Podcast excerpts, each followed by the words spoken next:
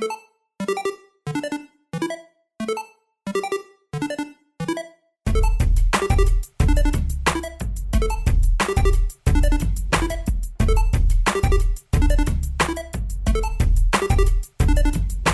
Mindenkit szeretettel köszöntök, a mikrofonnál Rupácsics Judit Csilla, és ez itt egy újabb értágító, és hát természetesen nem egyedül ülök itt a stúdióban, hanem nagyon-nagyon kedves vendégem van, mégpedig egy nagyon jó pofa nevezetű díjnak a tulajdonosa, a Zöld Tündér díjat kapta meg nem olyan rég, Cservid Levente, szeretettel köszöntelek. Én is szeretettel köszöntöm a hallgatókat mindenki ismeri Leventét, ő itt tanít a Petőfi Sándor elméleti liceumban, biológia tanár, és hát a Zöld Tündér díj kapcsán ültünk most össze. Mesélj nekünk erről a díjról, Levente. Hát uh, mielőtt a Zöld Tündér díjról mesélnék, azelőtt inkább a fenntarthatósági témahétről kell beszéljek, ugyanis ennek a keretén belül létezik ez a díj. Fentarthatósági témahét, a neve, hogy mutatja, a fenntarthatósággal foglalkozik. Magyarországon a közoktatásban már hat éve van jelen. Ez a tematikus hét, amikor a fenntarthatóságról beszélnek minden egyes tanintézményben, közoktatásban résztvevő tanintézményben Magyarországon. A neve ellenére, hogy téma hét, tehát ugye egy hét, amikor erről van szó, emellett rengeteg programot tartalmaz, amelyek a, az év egészére benyúlik, tehát különböző versenyek, különböző tevékenységek zajlanak ennek az égisze alatt, és a tavalyi évben volt az első olyan év, amikor kiterjesztették a fenntarthatósági témahét tevékenységeit határon túlra is. Természetesen nem az összes tevékenységet, de bizonyos tevékenységek elérhetővé váltak határon túl is. És hát visszatérve az eredeti kérdésre, a zöld tündérdíjat azt minden évben a legaktívabb pedagógus kapja meg ennek a keretén belül. Hú, és miben állt ez az aktivitás, amivel ezt te kiérdemelted? Hát őszintén nem volt indoklása a zöld tündérdíj mellé. Hát határon túlról elsőként osztották ki ezt a díjat határon túlra, és akkor volt szerencsém ezt megkapni, elnyerni. Hogy miben állt, mivel mondottam, volt indoklás, nem kaptam, de hát gyakorlatilag a tavalyi év februárjától kezdve, amikor a megfogant gondolat, hogy kiterjesszék ezeket a tevékenységeket határon túlra, meg is valósult, tehát részt vettem az összes ilyen tevékenységben, azaz egy szakértői hálózatot hoztak létre határon túl, ez egy képzők képzése előzte meg majd a határon túli iskolák számára hozzáférhető versenyekben is részt vettem, már mind a zöldokos kupában, illetve a mesélnek a fák vetélkedőben. Természetesen nem magamban, hanem ugye a diákok által, mert a zöldokos kupa ugye 5-8-as diákoknak volt a tavaly évben megszervezve, míg a mesélnek a fák vetélkedő ugyancsak diákok számára hozzáférhető hát gyakorlatilag kötöttség nélküli, illetve különböző kategóriában megvalósítható, ugye a fa szempontjából kellett egy eszét, vagy verset, vagy valamilyen irodalmi művet írni, amelyik egy erdőben található, és hogyan látja a világot.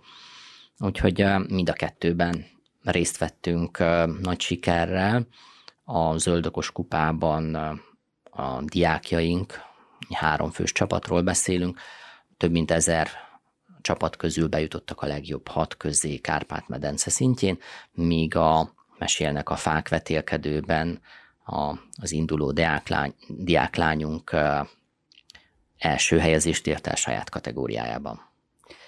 És mesével, vagy versel, vagy mivel? Hát ő egy fogalmazást írt, illetve rajzot is készített mellé, tehát ezzel ezzel sikerült.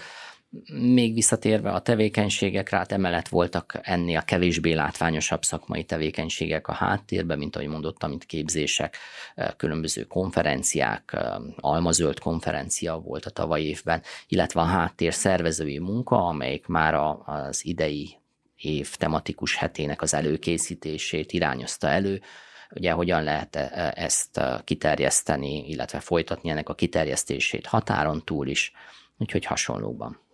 Hát akkor nagyon aktív voltál ezekben a programokban, és valószínű, hogy a gyerekek felkészítésében is részt vettél. Ugye volt itt szó a meséről, meg a fenntarthatóságról, meg a fák szemszögéről, azt el lehet pár szóban mesélni, hogy miről szólt ez a díjazott mese, hogy hogyan látja a fa körülötte lévő helyzetet?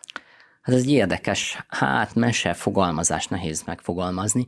Ez egy érdekes munka, egy, egy gesztenyefa szemszögéből láttatta a világot, és magának a gesztenyefának az élete volt elmesélve röviden, ugye első szám, első szemében a gesztenyefa mesélt nekünk arról, hogy hogyan született meg, ez is érdekes volt, hogyan növekedett. Volt benne egy kis drámaiság is a történetbe, ugye, mert mert elkezdett nagyon rossz irányba fordulni a sorsa, de aztán ugyanúgy, mint egy jó filmben, ugye megjött a pozitív fordulat, és akkor a vége happy end lett. Vadgesztenye volt, vagy szelíd gesztenye, azt nem lehet tudni?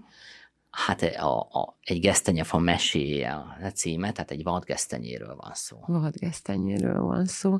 És a másik verseny, ott milyen programokat kértek, vagy mivel versenyeztek a diákok? Ez egy tudás alapú verseny, a Zöld Okos Kupa, a, ami a fenntarthatósághoz kapcsolódik. Ez egy nagyon-nagyon hosszan lezajló verseny volt a tavalyi évben, hát köszönhetően a pandémiának is, mivel előzőtesen is az első három forduló online-ra volt tervezve, de onnantól kezdve, hogy átírta az életet, mint meg annyi más területen a, a vírus, illetve ez a vírus helyzet, mondjam úgy, és ezért az összes többi forduló is online-ra sikeredett, illetve maga a témahét is el lett halasztva az eredetileg tervezett tavaszihoz képest őszire. Úgyhogy gyakorlatilag márciustól egész október majdnem végéig, második feléig zajlott ez a verseny. Nagyon sok fordulóból állt, tehát az első három online forduló után két csapat jutott tovább a Magyarországon megfelelő megyei szakaszba, ami nálunk ugye egy regionális volt, tehát a Románia három régióra lett osztva, és abból a legjobb kilenc csapat közé. Itt egy, innen egy csapat jutott tovább a, a Kárpát-medencei középdöntőbe, gyakorlatilag, ahol már négy romániai csapat képviselte a, tehát négy erdélyi csapat képviselte a, ezeket a diákokat, és onnan sikerült tovább jutni egyedüli erdélyi csapatként a legjobb Kárpát-medencei 12 csapat közé, aztán volt még egy fordulat döntőnek az első szakasz, ahol a 12 csapat közül csupán 6 jutott tovább, és gyakorlatilag ez, ez egy óriási teljesítmény volt a diákok részéről, hogy több mint 1000 induló csapat közül, talán 1032, a legjobb hat közé sikerült beverekedniük magukat, és minden mellett még jól is érezték magukat, mert olyan társaság volt, hogy kiemelték a, a zsűri tagok is, hogy ők voltak a legbulizósabb, látszott rajtuk, hogy, hogy buli volt a verseny, és nagyon sokat tanultak közben, mert rengeteg a felkészítés idősz, felkészülés időszakában rengeteg információval gazdagodtak, nagyon változatos területekről, mert a fenntarthatóság az élet minden területére kihat. És akkor a Petőfi Sándor elméleti liceum diákjairól beszéltünk most végig. Így van, tehát végig róluk beszéltünk. A, a tavalyi tanévben ők hatodikosok voltak, hogy ez idejében hetedikesek. Igen, akartam is kérdezni, hogy egy korosztály, vagy, vagy több évfolyamot átfogóan voltak ezek a csapatok felépítve, de hát akkor megvan a válasz, akkor a hatodikosok voltak azok, akik részt vettek. Milyenek voltak a kérd... Jó, hát rengeteg területet érint a fenntarthatóság, de a zöld zöld fenntarthatóság az általában a környezetszennyezéssel, vagy a természet szennyezéssel nem ezzel foglalkozik, vagy, vagy ilyenfajta tudásanyag kellett hozzá? Mm, hogy... Nagyon, nagyon változatos volt, tehát hogy sok gyakorlati kérdés is volt benne. Tehát természetesen a, a diákok korosztályi sajátosságainak megfelelően voltak ezek megfogalmazva.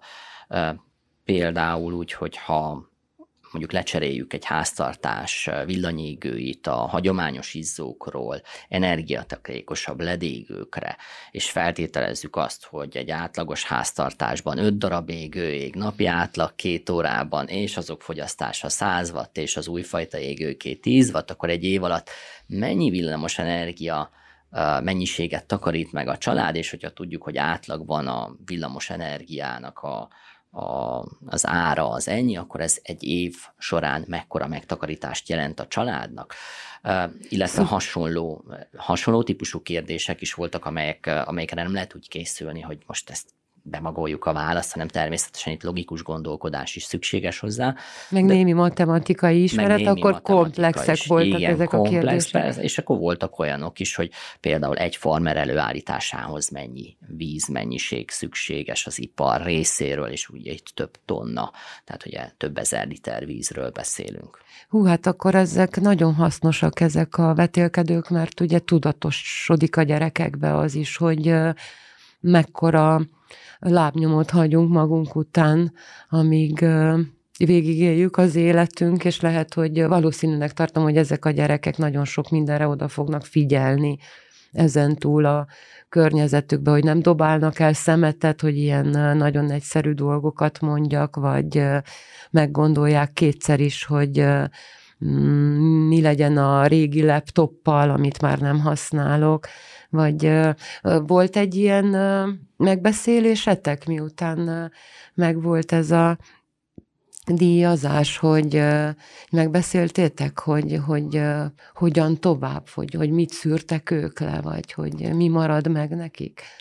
Ez egy nagyon hosszú folyamat volt, tehát maga a felkészülés az, az sok lépcsőre bomlott, meg egy változatossá tette a vírushelyzet is, ugye már úgy kezdtünk el, hogy amikor még kezdtük a versenyt, akkor még személyesen jelen voltunk az iskolában egy jó darabig, és akkor abból a szemszögből kellett meg, megoldani a felkészülést is, és a versenyeket is. Aztán ugye maga a témahét keretén belül, mikor megvalósult végül ősszel a témahét, akkor is pont ott voltunk személyesen az iskolában, és akkor mivel nálunk normál oktatás volt, nem témahét, ezért igyekeztem az én saját lyukasóráimon elkérni ezeket a gyerekeket, hogy a felkészülést megoldjuk, hogy meg tudjuk nézni azokat a e, kis dokumentum jellegű, mégis érdekes előadásokat, amelyek az adott téma hét kiemelt tematikájához kapcsolódtak. Segített sokat abban ez a dolog is, hogy felvételről is meg lehetett nézni ezeket az előadásokat, amelyek online módon fel voltak téve, tehát amikor lezajlottak Magyarországon, mindenki számára például mondok egy példát, hogy hétfőn 10 órától előadás van ebben és ebben a témakörben, de ha mi nekünk pont 11-től nem sikerült elkérni, akkor szerencsére hozzáférhetőek voltak felvételről is, sok esetben ezt így tudtuk megnézni. Úgyhogy nagyon nagy hangsúlyt fektettem arra, hogy a, a, a többi gyerek uh, is, nek is jusson valami ebből a feelingből, illetve uh, leszűrni bizonyos tapasztalatokat, és uh, általában mindig szenteltem egy kis időt, hát általában a, a, a felelések rovására, a, arra, hogy, hogy mindig beszéljük meg az osztályban is, hogy hol tartunk a versenyben, mi történt, milyen forduló zajlott le a felkészítés során, milyen tematikából, milyen dolgokat szűrtek le azok a gyerekek, akik részt vettek a felkészülés során. Tehát, és, és ez az általában én arra törekszem, hogy nem én mondjam el, mert annak nem sok uh, uh, eredménye van a saját véleményem szerint, hanem, hanem oda, tettük, oda tettem a gyereket, hogy azért próbálja meg uh, megfogalmazni a többiek számára, hogy mit szűrt tőle ebből az egészből, milyen újdonságokat tapasztalt,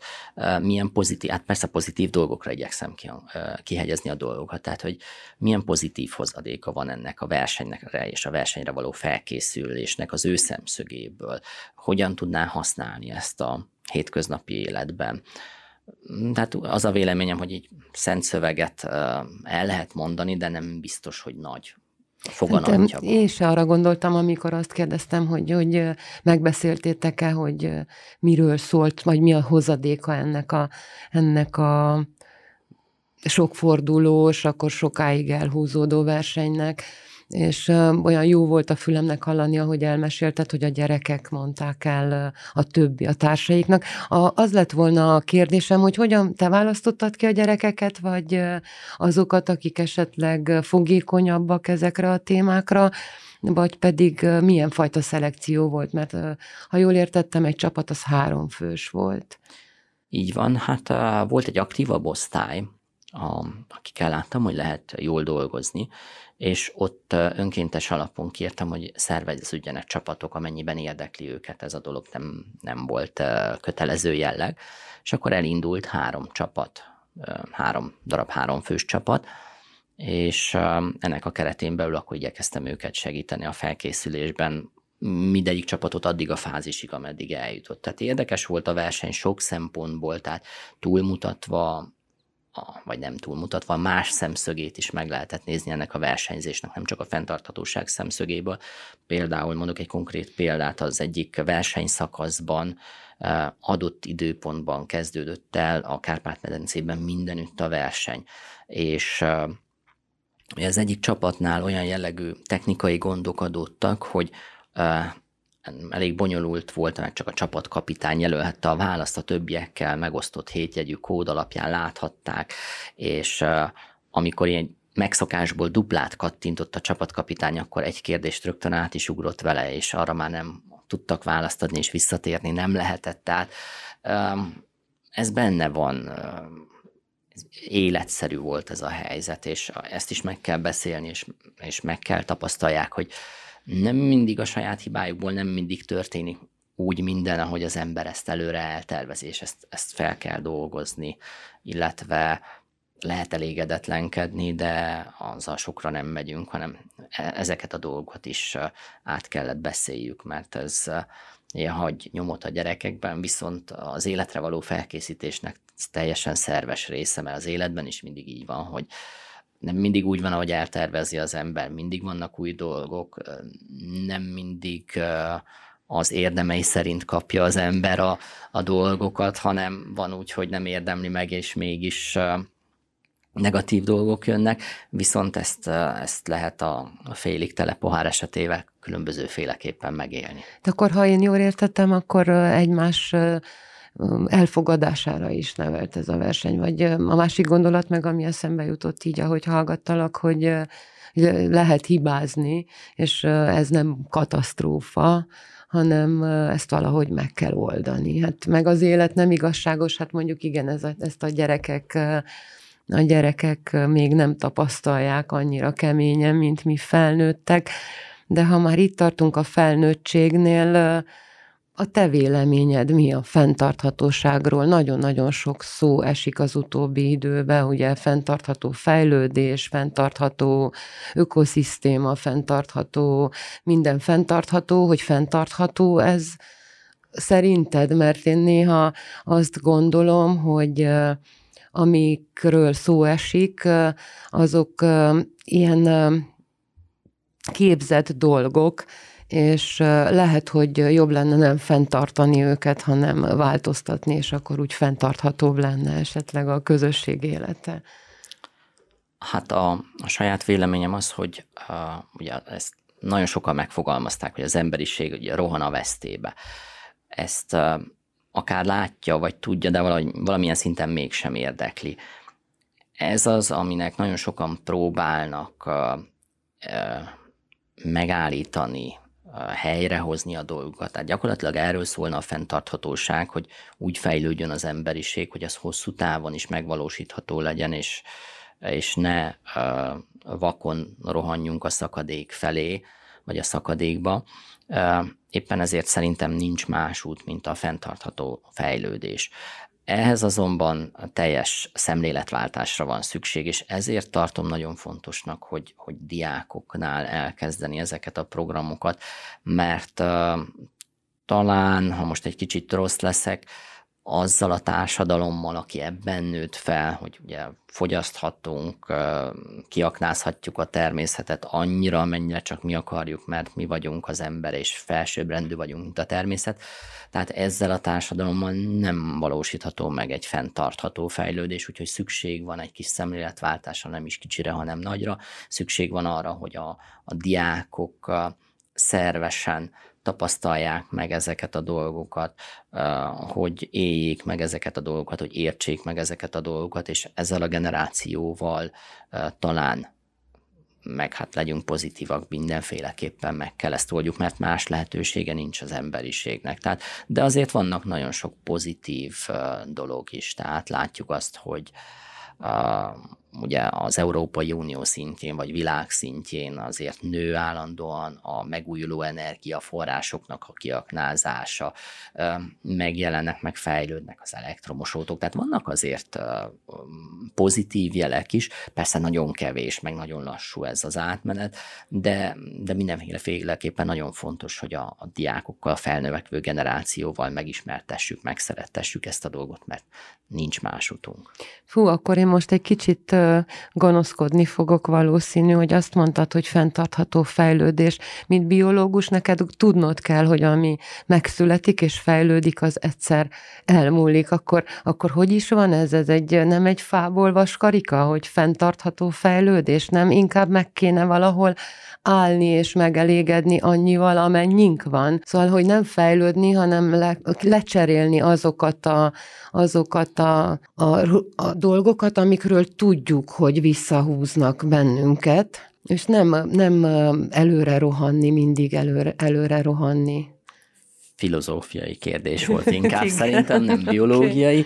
Hát a, természetes, hát most mondhatnánk azt, hogy ha filozófiába megyünk, hogy menjünk a vissza a természetbe úton, de nem valósítható meg egy ekkora társadalomban, hogy most mindenki visszafele haladjon, és akkor most mindenki két kezéből éljen meg. Nagyon szép gondolat, meg eszmeiség, de nem tartom megvalósíthatónak, úgyhogy a, az ilyen nagyon extrém zöld irányzatok sem hiszem, hogy pont emiatt fenntarthatóak. Az, hogy fejlődés, hát persze nem kéne feltétlenül fejlődjünk, hanem meg lehetne állni, és de hát ez az ember bele van kódolva, hogy mindig többet, mindig jobbat, mindig szebbet, mindig, mindig, mindig, mindig. Legalábbis ez a személyes véleményem, aztán nem vagyok filozófus erről, többet nem Rendben van, szóval akkor annyiban maradunk, hogy ugye a történészek között is van olyan, aki azt mondja, hogy nem, nem előrefele halad az emberiség, hanem a vesztébe rohan, de hát ez, ez majd a jövő kérdése, mi itt most nem fogjuk eldönteni. Jó lenne az, hogyha ugye mindegyik, mind, mindahányan azt szeretnénk, hogy a gyerekeink egy élhetőbb világba éljenek, mint ami most van. Lehet, hogy vannak olyan hangok, hogy ez a, az a járvány esetleg változtathat a hozzáállásunkon, meg a gondolkodásmódunkon, hogy mennyire aknázzuk ki a természetet. Hát ebben megint egy nagyon komplex probléma, igen. Mindenféleképpen látható az, hogy csökkent a károsanyag kibocsátás ilyen szinten most erről sokat lehetne beszélni, hogy a járványnak milyen pozitív és negatív hozadékai vannak, meg hogy mi lesz erről, csak tippelgetni lehet. Hát ilyen szinten biztos, hogy mindenki egy kicsit legalább elgondolkodik sok mindenen, tehát ebből a szempontból van egy kis én idő, egy kis több én idő, és picit néha kénytelenségből, muszájból megállt a rohanás. Úgyhogy talán ebben. Ez így igazna, de térjünk vissza akkor a témához. Akkor van egy zöld tündér itt Székelyhídon tulajdonképpen, mert akkor te zöld tündér lettél, hogyha zöld tündér díjat kaptál. Hát igen, nagyon, hát elérzékenyültem, amikor először szembesültem ezzel a dologgal, mert váratlanul ért, ugyanis határon túlra még soha nem osztották ki ezt a díjat, tehát ugye én, én voltam az első, aki ezt határon túlról megkapta. Igen, hát meg a köszönésen kívül azon kívül, hogy megköszönöm, hát igyekez, igyekszem a továbbiakban is úgymond megfelelni ennek az elvárásnak, vagy ezzel azzal meghálálni, hogy a továbbiakban is igyekszem folytatni ezt a munkát, hogy a gyerekekkel ezt az eszmeiséget megszerettetni. Ennyit tudok ígérni. Hú, itt is most is elérzékenyültél, látszott rajtad. Van-e még valami, amit szeretnél közhíré tenni ezzel kapcsolatban? Jövőre is indultok? Igen, mindenféleképpen az idei évben is már voltak tevékenységeink. Az idejében picit változott, tehát az öldokos kupát kettőbe osztották 5-6. osztályosoknak és 7-8. osztályosoknak. A 7-8. osztályosoknak szóló rész, ami ránk vonatkozott, már lezajlott következik majd az 5-6-osoké, tehát mostán Palánta és Magonc lett, tehát zöldokos kupa Palánta és zöldokos kupa Magonc. Aztán most a felsős tagozatnak is van egy verseny, a Nem térképe táj című verseny, amelyik hozzáférhetővé válik, úgyhogy reméljük a legjobbakat, és folytatjuk. Nagyon szépen köszönöm, hogy itt voltál. Köszönöm szépen, hogy elmesélted nekünk, hogy miről is szól, szólnak ezek a tematikus hetek, és hogy hogyan kapcsolódtatok ti be ebbe. És hát én kívánom, hogy sok zöld tündér legyen még itt Székelyhídon melletted, díj nélkül is akár, olyanok, akik úgy gondolkodnak, hogy érdemes odafigyelni a körülöttünk lévő világra, nem csak és egymásra, és nem csak, hanem egymásra is. A hallgatóknak pedig köszönöm a figyelmet, mindenkinek szép napot kívánok, ne felejtsetek el kattintani érhangja.ru per rádió, és YouTube csatornánkra pedig illik feliratkozni, de jelen vagyunk Spotify-on, Facebook oldalon is elérhetőek vagyunk, és a Rádió Gardenben is hallgathatóak vagyunk. Szép napot mindenkinek, köszönöm lemente. Én köszönöm a lehetőséget. Szia!